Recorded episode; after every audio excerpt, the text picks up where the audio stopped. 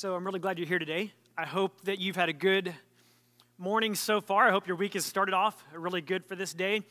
I hope you've come to worship this morning with the expectation of this is the day the Lord has made and let us rejoice and be glad in it. So, from the time that you got in your car or on your bicycle, if you're on a bicycle, or you walked down the street or whatever it was to get here, I hope that you've come with expectation and with joy, and uh, we're glad you're here. If you're watching online, I'm really glad for you this morning to be able to join us wherever you are. Thanks for being a part of our time together in our worship time. I want to say something before we start, and that is that this is the last Sunday for Scott and Crystal Imsoff and their family. They're right over here. Ask you guys to stand if you don't mind. Uh, Scott's been here since 2001, Crystal since 2003, and their family has all been born here, and they're headed to Northwest Austin, moving there. So we're going to miss you guys. We love you. Thank you for the time you spent here, and don't forget about us. So, anyway, if you get a chance to say uh, goodbye to Scott and Crystal, make sure you do that. That would be good. So, a few years ago, we took some leaves that we bought, I think, at, uh, at Hobby Lobby. They were these leaves right here. Um, they're fake fall leaves. And we took them, we said, hey, let's spend some time thinking about things that we're grateful for. And let's spend, it was right around Thanksgiving. So we'd sit down at night to supper, give everyone a leaf, everyone a marker. We said, why don't you write something down from this day that you're thankful for? And so we did that, and those then got put in here. A lot of them thrown away um, that were duplicates or whatever. Um, but ones that fit, we put them in here. They come out every fall, part of our decoration on our house. And I pulled them out last week because I was thinking about gratitude and thinking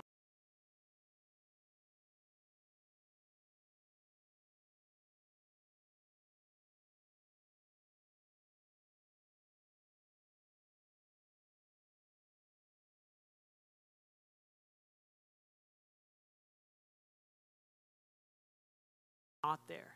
Because the things that were there were so profound and so good, but the things that were not there were things that I think I normally think about and go to when I think about things I'm thankful for. Because I think about, oh, I'm thankful for a roof over my head. I'm thankful for clothes to wear. I'm thankful for shoes, thankful for a vehicle, thankful for, you know, I start listening to all these physical things, these materialistic type things. And um, those weren't on these lists, leaves.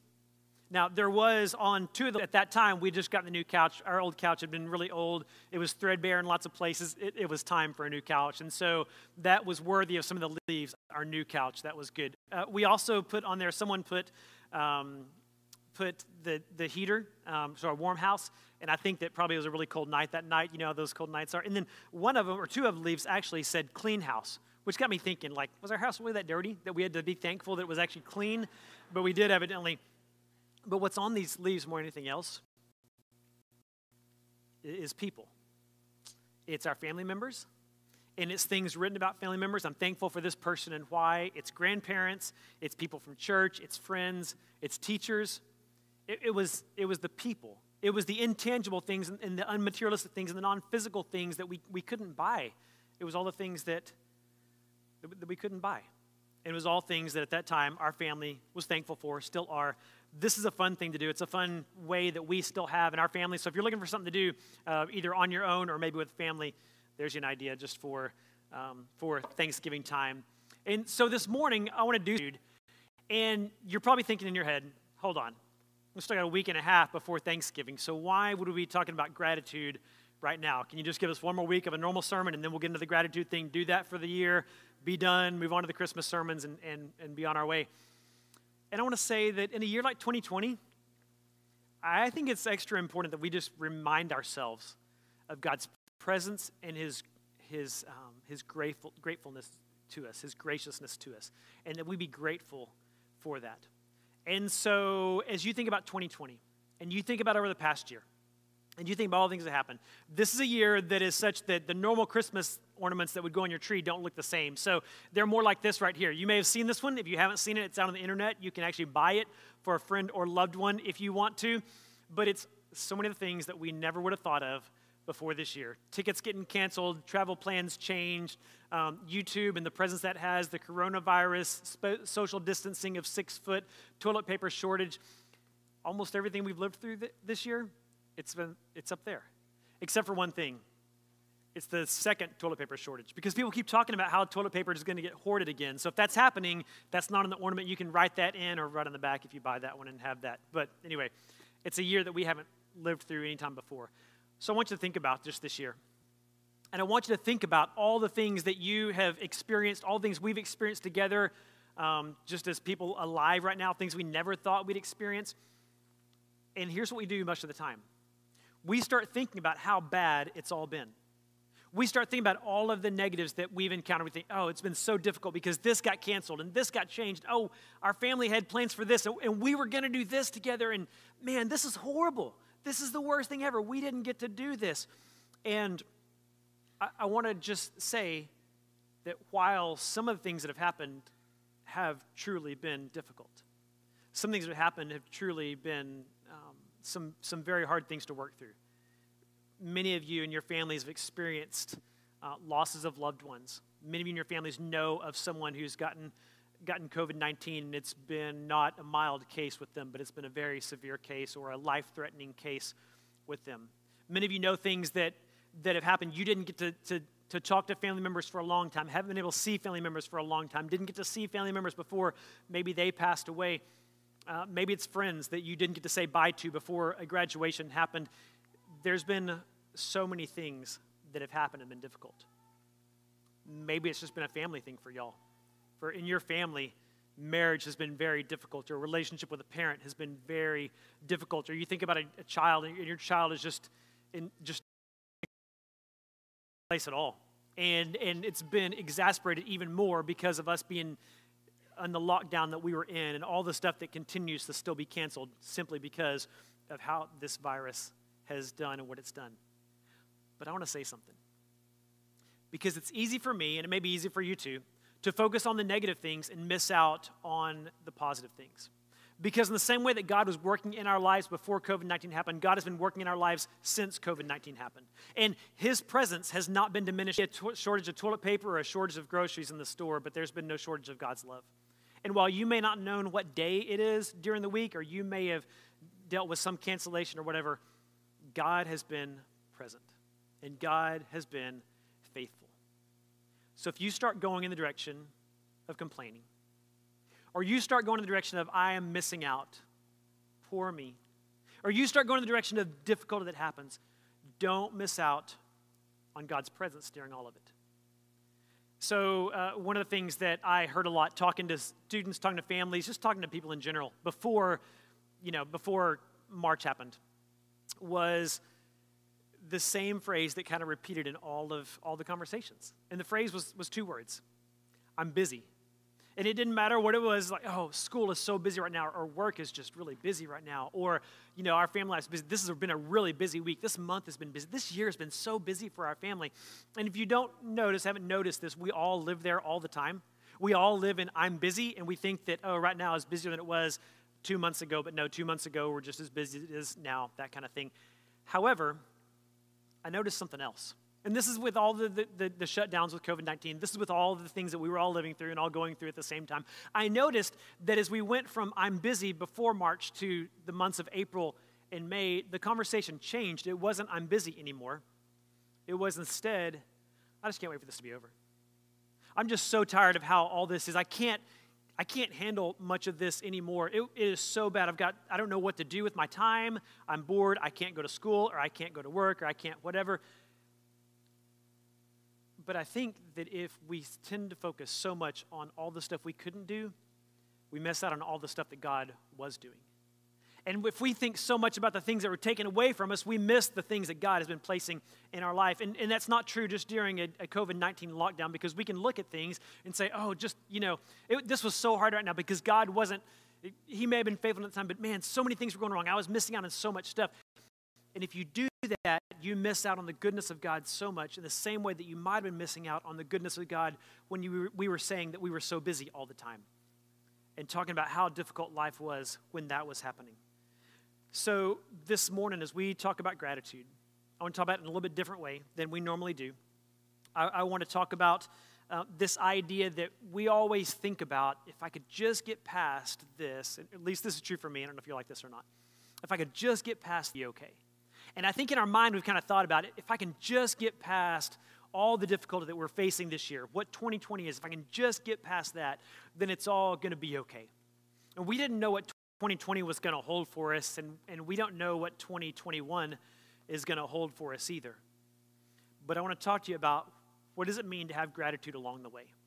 And not just gratitude once something is over, but instead to have gratitude, have real gratitude as things are happening in your life. This road of life that we're all walking down together, that as you go in your daily life, your, your school going, your, your work going, the, everything that you do every day, as you're going on that, finding gratitude and having gratitude as you go along the way um, with that. So, as we talk about gratitude, I don't want you just simply think about, I've heard this all before. And it may be that you've heard this all before. But I want you to think about what gratitude have you missed over the past eight months? What blessings has God been pouring into your life that you haven't seen because you've been focusing on the negative things instead of looking at the, the, the positive things and the good things? Because here's what I know about you, because I know this about me, so I know it's true about you too, is that I have a choice to murmur and complain and just gripe about things. And you and I have that exact same choice. But if you'll take a step back and look at things from a different perspective, it starts to change things. And gratitude is seen best when you take a different perspective on the things that are in our life. So, there's a biblical scholar named Matthew Henry. He's written numerous uh, commentaries, um, great speaker. And, and one of the things that happened in his life one day was that he was robbed. He was out um, walking on the street, robbed of his wallet. It was taken from him. And one of the things that um, he did that night, he got home and he started writing in his diary. And he wrote in his diary four things. He said, There's four things I'm thankful for, even though I got robbed today. So the first thing he said was this that he had never been robbed before. Second thing was that even though they took his wallet, they did not take his life. Third thing he said was even though they took it all, it wasn't very much. And the fourth thing was that he was the one being robbed, not the one who was robbing.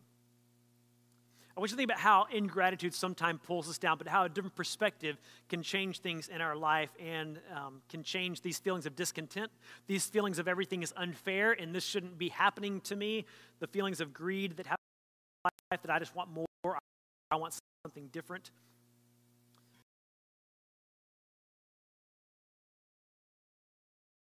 Things that just aren't going right. It would not be you can make that list easy. Hey, number your paper 1 to 20. Tell me 20 things that aren't going well right now. You could probably come up with those things. But what good does that really do? And what good does it do for you to think about that and to, to dwell on that? What good is it really that in the summer we're thinking, man, if it was just colder? If it was just colder, I'd be happy. And then winter comes and we're like, man, if it was just hot, like, I'm just so cold. If it's just warmer, I'd be happy. And, and when rainy days come, we're like, there could be another day that just wasn't raining. When the non rain days come, like, it's so dry. We just need the rain. We can find the things. That's just our human nature. We can find the things that aren't going well, and we can look at those things and say, I wish that they were something different. But really, what that may show us is a lack of gratitude for the things that are. So last spring break, my family and I, we were in uh, camping, and this was all about the time that all of the, the change that we were about to experience for 2020 were just about to, to hit. And we were sitting there um, outside and we got the email. And the email said the school in the school district had been um, canceled for the next week. One more week of spring break. We're like, hey, this is going to be great. Our kids will get an extra week of spring break. It's like an extra week of vacation for them. And that'll be, you, we're going to talk about this for years. This will be amazing. You remember the year that we had two weeks of spring break? And so that'll be great that we get to have that. And then well, you kind of know how everything else started going. But through all the shutdowns, through all the cancellations, through all the changes, through all the postponements, we had a choice. And we still actually have that same choice. We can be bitter. You can be bitter about the things happening, or you can choose to get better because of the things that are happening and how to live through that. Again, it may be just want to put this in your head.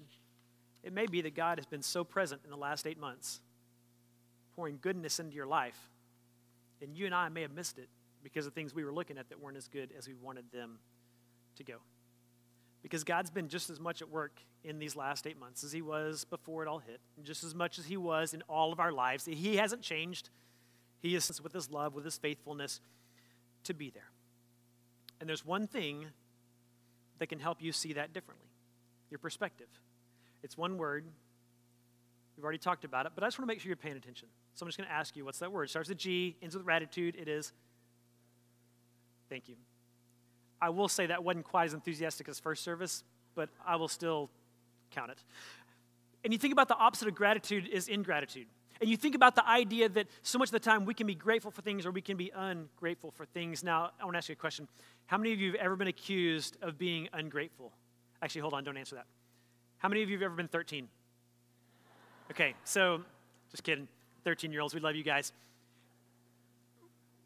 We can look at that and we can say, hey, you know what? They look at that. You know, when I was 13, I really wasn't grateful, but it may be that you're still the same right now. And we can't look at younger people or we can't look at something and say, hey, well, they really need to do a better job on that because we're not doing a good job of having gratitude in our hearts right now. Gratitude can come in and ingratitude can take over your life in ways that you don't want it to. So, William Wilberforce, famous speaker, famous teacher, said this is that ingratitude sickens the heart and chills and thickens the very life's blood of benevolence. I want you to think about what that can do in your life, that ingratitude that can come, and what it can do to your mind, to your thoughts, to your life, and to your attitude. I want you to think about did God give you your voice and your speech to complain and grumble? We could dwell on things that aren't like we want them to be and of the negative thoughts and think about how we just wish something was different. Because, see, it's amazing. I, I think that it's amazing that when we notice the good things that God has given to us, then we find ways to turn those into things that are negative or not so good in our life. So, this morning, I want to spend a few minutes talking about a story that you probably know very well, probably a story you've heard many times. It's out of Luke chapter 17. If you've got a Bible, you're welcome to turn to it, but everything's also going to be on the screen, so you can follow along too instead. And all of this that we're going to talk about today hits right at this issue of the intersection of gratitude and ingratitude. When gratitude and ingratitude come to a head, and when we find those two things present or not present in our life, and we actually see those in this story here. So here's verse 11 of chapter 17. Now, on his way to Jerusalem, Jesus traveled along the border between Samaria and Galilee. So I want you to imagine for a second, if you know anything about the geography of the land, that you've got Galilee up here and you've got Judea down here, and in the middle is Samaria. So he's somewhere in this land between Galilee and Samaria, and he, he's going to a village, and that's where he's. And it may look something like this on the screen right here. It doesn't look like College Station um, today. It, it may look something like this. They're traveling on a trail, and he may be going down where he, experiences this encounter with these 10 guys. It may look like this instead, different kind of way, but it's it's out, it's kind of away from a village. It's headed into a village, but it's kind of just out in the country. And you've got these 10 guys that are there because these 10 guys weren't allowed in town because the leprosy in their life and the, and the disease that they had, had had said that they're not allowed to be near other people because it was thought that leprosy was highly contagious. And it is contagious. It's not highly contagious, but it is contagious. And the way that it was they thought that it would be transmitted was if you're just anywhere near someone or you come up and brush against them or touch them, then you're going to get this dreaded disease. And, and it, it was a dreaded disease not because of what it did to your body, but because of what it did to your life. Because it not only would, would ravage your body, but it also would take you away from your family, and it would take you away from your friends, and it would take you away from your home, and it would take you away from community that you lived in, take you away from the town that you lived in.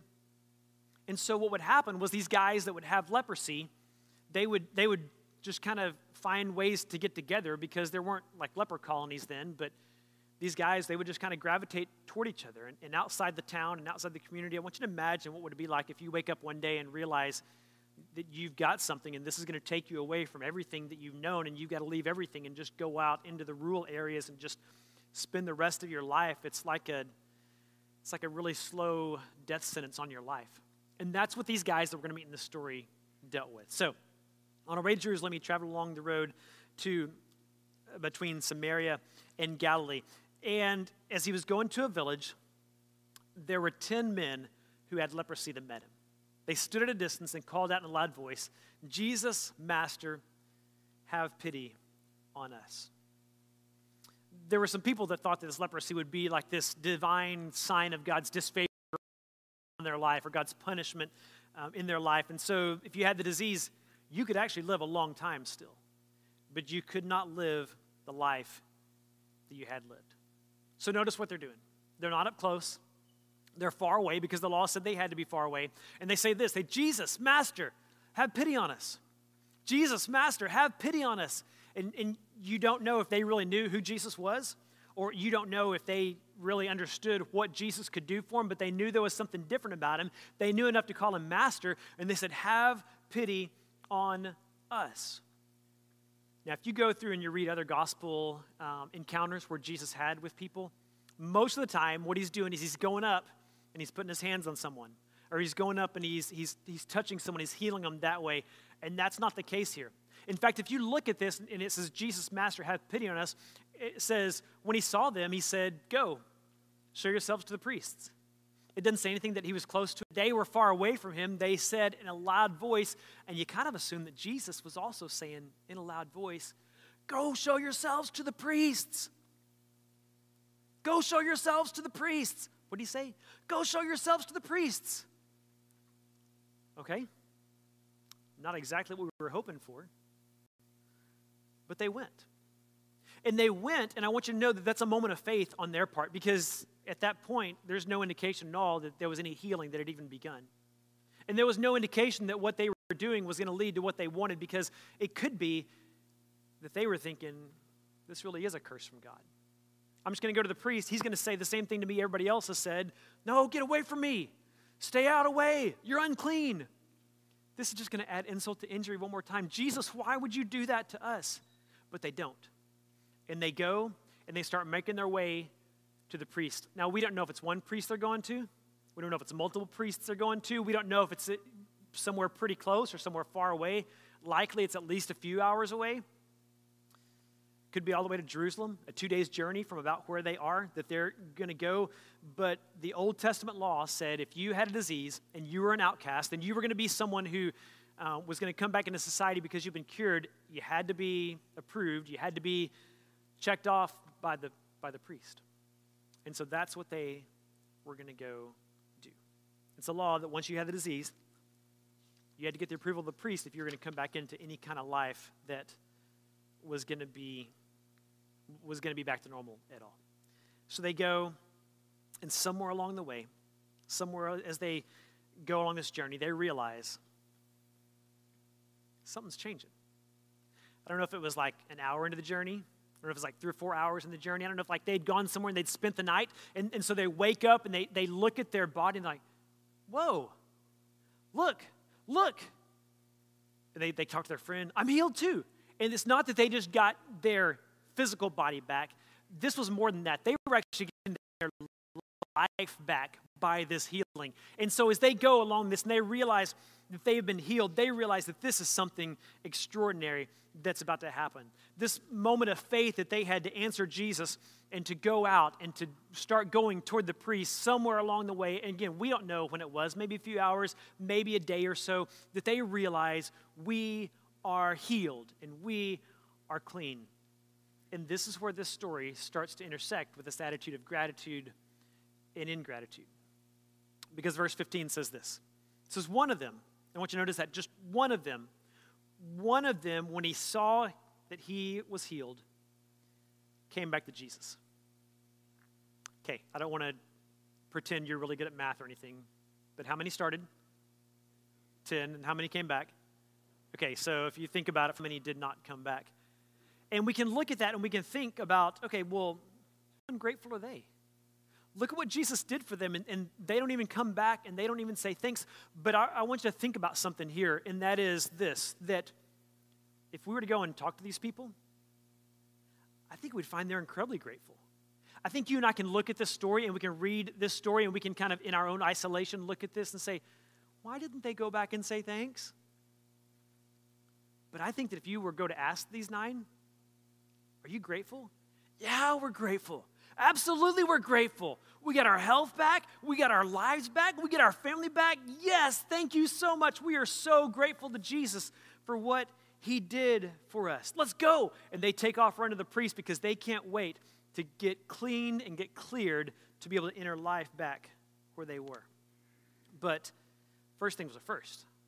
They had to go see the priest. But there's one guy and again, we don't know if he goes before He sees the priest. We don't know if he's seen the priest. He comes back afterwards.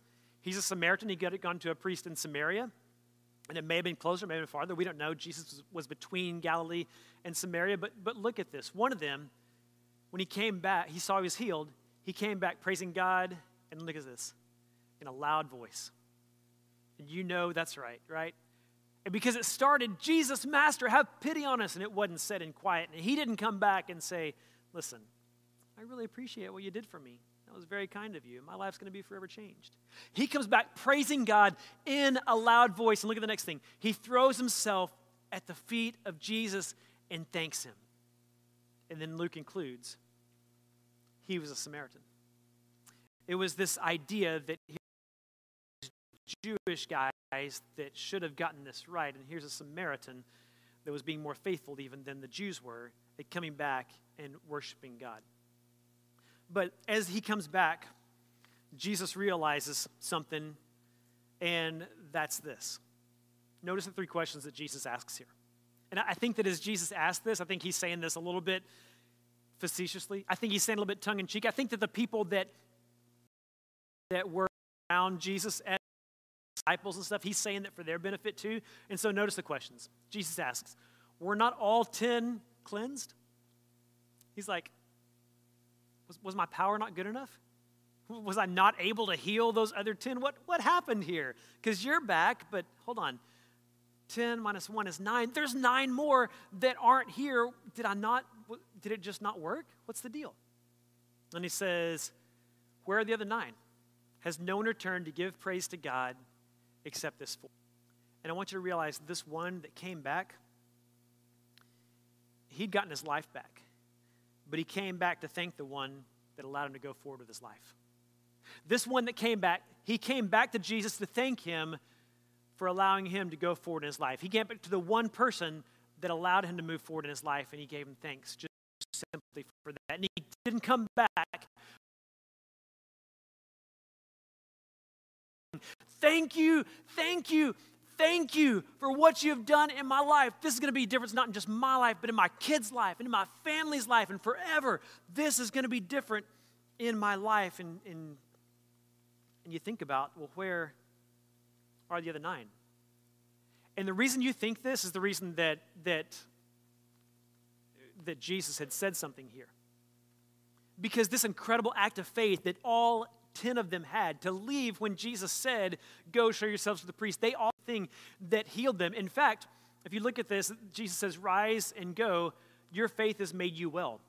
And you may remember other times that Jesus has said the same kind of thing. So Jesus was talking to a woman one time in this verse out of Luke chapter 8. It says, Then he says to her daughter, Your faith has healed you. Go in peace. And to a blind guy that Jesus had healed, he said, Receive your sight. Your faith has healed you. And to the woman that washed Jesus' feet, Jesus said to her, Your faith has saved you. Go in peace. These 10 guys, they all stepped out in faith. They all went in faith to go and to be able to do what Jesus had told them to do, and that was to head toward the priest. And on the way, their faith, because what they had done, had healed them. And they had been healed, and they were thankful, but there's something missing. So I want you to think back for a moment to maybe days when you were uh, trick or treating. And if you're a kid, you might remember this, and you may remember this when you were a kid. If you're an adult or been a parent, then maybe you remember this as a parent. And, and so you go up to someone's house and you knock on the door, trick or treat, and they come out and give candy, and, and you take it in your hand or in the bucket or whatever. And the, and the adult that's with you, they have a question. And it's almost before you can, you know, turn around and say anything. They have, they have a question. And so they're thinking there, and you, you're a kid, you got your candy, you're happy. And the, the adult there, they've got a question. What's their question, by the way? Yeah, what do you say? And we all know that because we know that when something happens and someone gives you something, there is something that needs to be done in response to that, and that is there needs to be a moment of gratitude that you say something. And for the kid, he's sitting there and he's like, Well, I don't know. What, what do I say? I wish it was chocolate. Like, what do I say? I don't know what to say. And for the parents, they're sitting there and they're like, No, this can't happen. You've got to say thank you. And I've been there before as a parent, and you're sitting there like, oh my goodness. What do you say? You've got to say thank you. You can't take that candy and not say thank you this moment because we realize that when someone does something for you, there ought to be a moment of gratitude in return. And you've felt this before. probably from someone that didn't show gratitude toward you. You've done something for someone, you've made a sacrifice for someone, you've gone out of your way and helped someone, and they came and they received whatever blessing it was or whatever goodness that it was, and they didn't say anything. And in your mind, you're kind of starting to go, why wouldn't they even say thanks? And we feel the sting of that. We feel the ingratitude, and we know what ingratitude feels like. It's very likely that you have, like I have, someone's done something for you, someone's been kind to you, and, and even though you felt gratitude in your life and in your heart, you didn't take a moment to express that and didn't tell them that. And so to them, it doesn't feel like gratitude, it feels like ingratitude. And, and here's something that I've learned it's that unexpressed gratitude feels the same as ingratitude. Unexpressed gratitude feels the same as ingratitude. So, someone, they may be very thankful in their heart, and you ask them, Yeah, I'm thankful. Absolutely. I'm so grateful for what they did for me. They made such a sacrifice for me. They helped me in so many ways. But if you don't say it, then it's not felt. And so that unexpressed gratitude, it feels like ingratitude. And as a kid, there's someone there saying, Hey, what do you say? We say thank you. As an adult, there's no one there to say it anymore. And we may just let those words just not be present on our, on our minds much at all. Yeah, you may be thankful when someone gives you something or something like that. You may have decent manners and kind manners and just that kind of thing. But we're talking about the gratefulness in your heart and the gratefulness that really would be there. So, these guys, I want you to think about it, it wasn't so much maybe that Jesus is saying, Aren't they grateful? But he's saying, Where are they? Because he is healed and they haven't returned. So, in the last eight months, again, I just want you to think about what is it that God has done in each of our lives that we've missed because we've let other things get in the way. And if you ask us, yeah, we're grateful. Yeah, we're so thankful. But we haven't expressed that to God. We haven't gone and talked to God about that. And I want to say, if, if just in general, if you're just not a very grateful person, that that can change. You know, one of the best things about good habits is that they can replace bad habits. And those bad habits can't be in our life anymore, can get taken out of our life because we replace them with something that's good. And so, if there's a new habit that needs to be formed in your life, I want to encourage you to do it. But I want you to think about the rest of 2020. We're in this next to last month. But the rest of 2020 could have a very marked difference in your life if gratitude was on the forefront of your heart. And so, if you've not been thankful, then get thankful. And if you haven't had gratitude, it's a great thing to do to get gratitude and live out the rest of 2020 in a way that maybe the rest of 2020 could have been lived in a really good way because gratitude adds power and complaining adds weakness. And it's easy to complain about your school, and it's easy to complain about your work, and it's easy to complain about your family. You can complain about stuff that you know the best because you know it best. You know the things that aren't great. And it's not hard to come up with those lists. But what's worth it is to look past what you would write down in a list and find the good and move toward it and recognize God working in it and see how God wants you to live into it as well. So there's something I want you to, know about, it's going to be up on the screen. It's this it's that joy doesn't make you grateful, but gratitude makes you joyful. And joy follows gratitude. So when you think about that, like, I just don't have joy in my life. And, and if you just have joy and you try to put it in your life, that's not going to make you grateful. However, if you have gratitude and you start to make a choice daily of having gratitude in your life, it can bring joy into your life that you have not experienced before because joy follows gratitude. It's like it's a highway that when you got gratitude in your life, joy is able to come in because, again, your perspective has changed. You see things differently than you had seen them before and you have a different perspective and different outlook on life. Have you seen those people with a different perspective before? Like they just come in, there's, there's a joy in their life. There is the, there's a, a presence of, of just, they make things better when they're around. And you've also probably seen otherwise. Don't be the person that makes the room more joyful by leaving.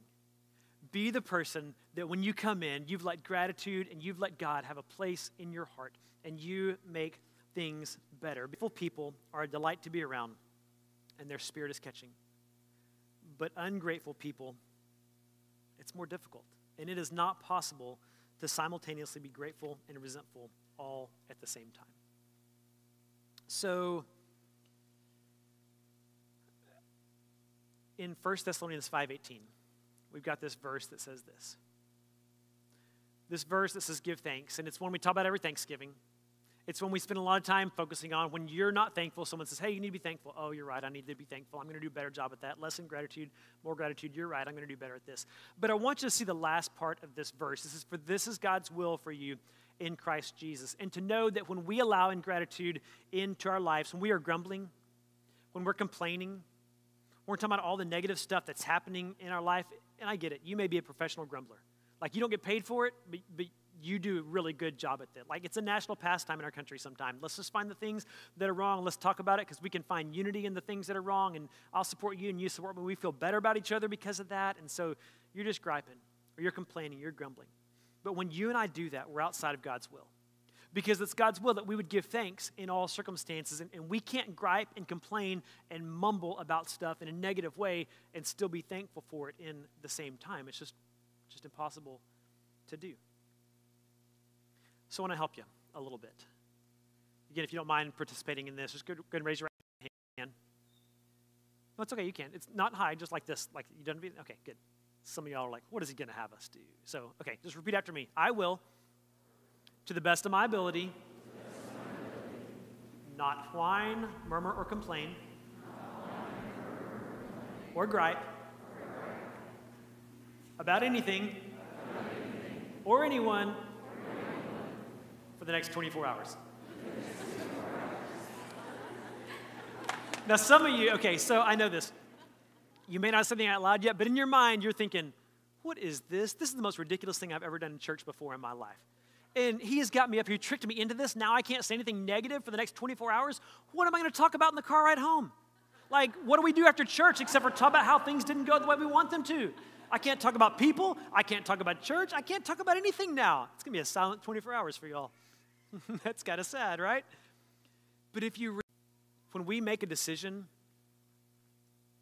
to take the negative stuff out of our life, the ingratitude out of our life, we make a decision not to complain, not to whine, not to gripe, because it is so easy to do. we say, that's just not going to have a place in my life right now. You just try it for 20, 24 hours. See what difference it makes. If you catch yourself doing it, then just stop and, and correct that.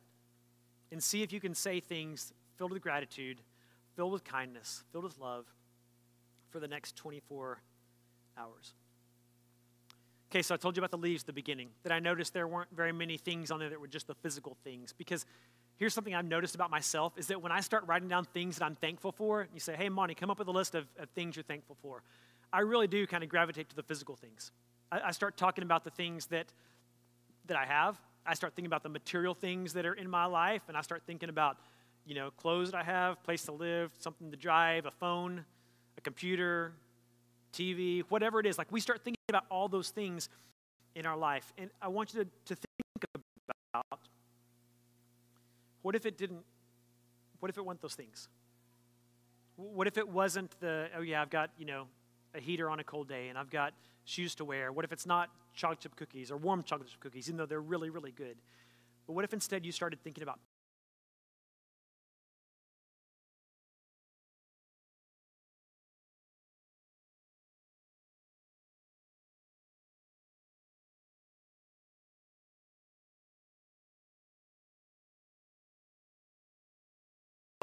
no idea how to even start to evaluate their value in your life. And you start realizing the blessing that God has given you in those things. When I move past, have a price tag on, thankfulness comes out in my heart. The most gratitude is present in my life when I do that. And I want you to imagine what would your life be like? What would your heart be like? What would your attitude be like? What would your mental health be like if you could choose gratitude.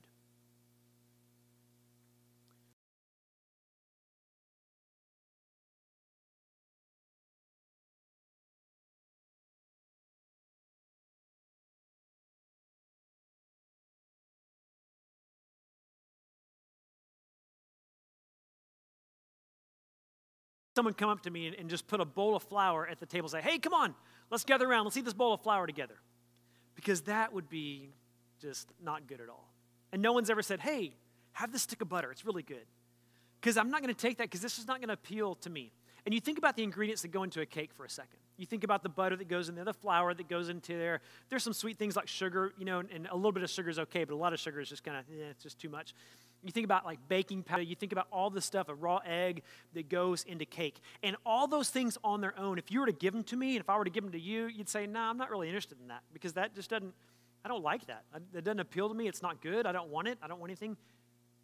When you put those things, and that mixture starts doing its work, and it starts turning things around, and it starts mixing them together and turning them upside down and blending them together, and something is, is really good happening there, but you don't stop there, and, and you take the stuff that mixer has done, and you go and you put it in the oven, and you slide it in, all of a sudden the fire starts doing its work, and it starts changing all those things that on their own weren't good at all to into something that's really, really good. And, and, that oven starts doing its work, and all of a sudden a smell starts coming out of the oven that's just like, oh man, this is great. I can't wait for this. And you know, for me, if I'm if I'm in the house or if I'm in the neighborhood and I start smelling that, like I'm coming. And I'm coming and I'm finding that cake and I'm gonna take some Blue Bell and mix it together, make an own mixture there. I'm gonna have something delicious and it's gonna be great. But all those things on their own, they weren't they weren't that good. And I want you to think about maybe this year has been like that for you. And maybe it wasn't this year, maybe it's a previous year that's, that's, that's been like that for you. That the things that you've looked at, they've been hard. They've been difficult. You would not ask for these in a million years. It's like you're living right now in a bowl of flour kind of moment, and it's, it's bitter and it doesn't taste good, and it just dries your mouth out, and you see no hope coming at all. It's like something you've experienced, like someone handing you a raw egg and saying, hey, drink this, it's delicious. And you're like, no, thank you. I don't want that in my life ever. And yet you've lived through that. let me tell you about the goodness of God and what He can do in those moments.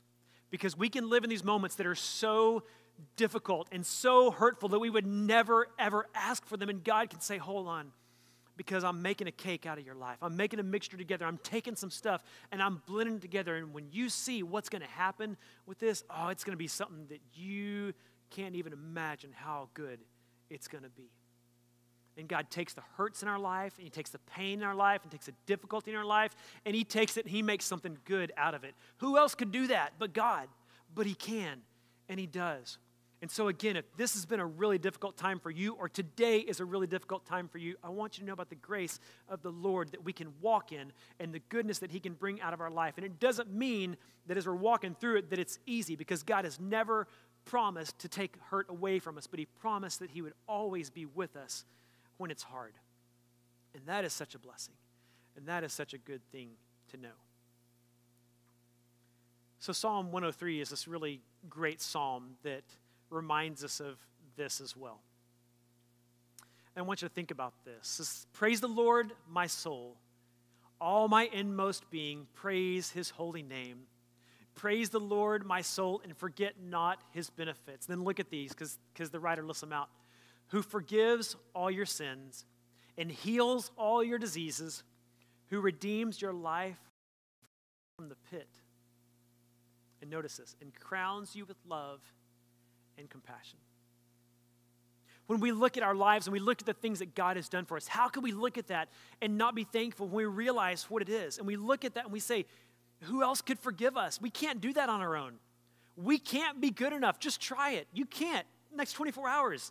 It's not going to go good for some of y'all. You're going to complain, right? I'm going to complain because I can't be perfect. But God forgives all of our sins. He heals all of our diseases and He redeems our life from the pit. And talk about cake moment for a second. Those individual ingredients that go into a cake may not be good on their own, but God can make them into something good. And these things right here are not good on their own. The sins that are in our life are not good. The diseases in our life are not good our life being in the pit is not good, but look at that last line and look at what God does. He crowns you with in compassion. And so we can talk all day about being thankful for physical things, and we can talk about being thankful for relationships and things that we can't put a value on. But I want you to realize that we as people have something worthy of our gratitude. In the same way that that guy came back to Jesus and said thank you to him and threw himself at Jesus' feet and worshiped him is the same attitude that we can have, that we can come to Jesus and we can say, God, I'm not seeing everything you're doing right now, but I know you're doing something right now. And I'm going to be faithful in it. I'm going to walk in it. And you can know that, God, I am yours because you have always said that you're going to be mine.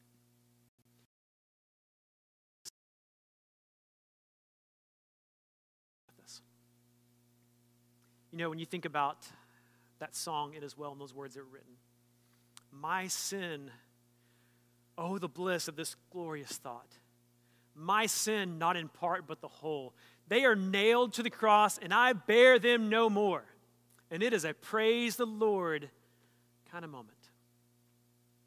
And so when we look at our lives, and we think about Thanksgiving or we think about 2020 or we think about the things that we can put a price tag on or the things we can't put a price tag on or we think about the forgiveness that we have alone in Jesus Christ attitude. Because ingratitude has gotten you nowhere. Ingratitude has never gotten me anywhere that I need to be.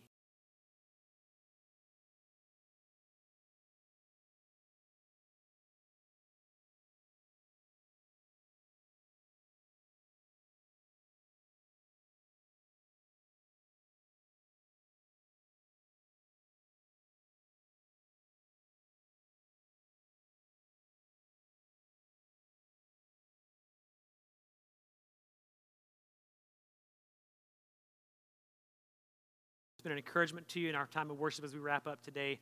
I'm thankful just for brothers and sisters in Christ and people that we can call family.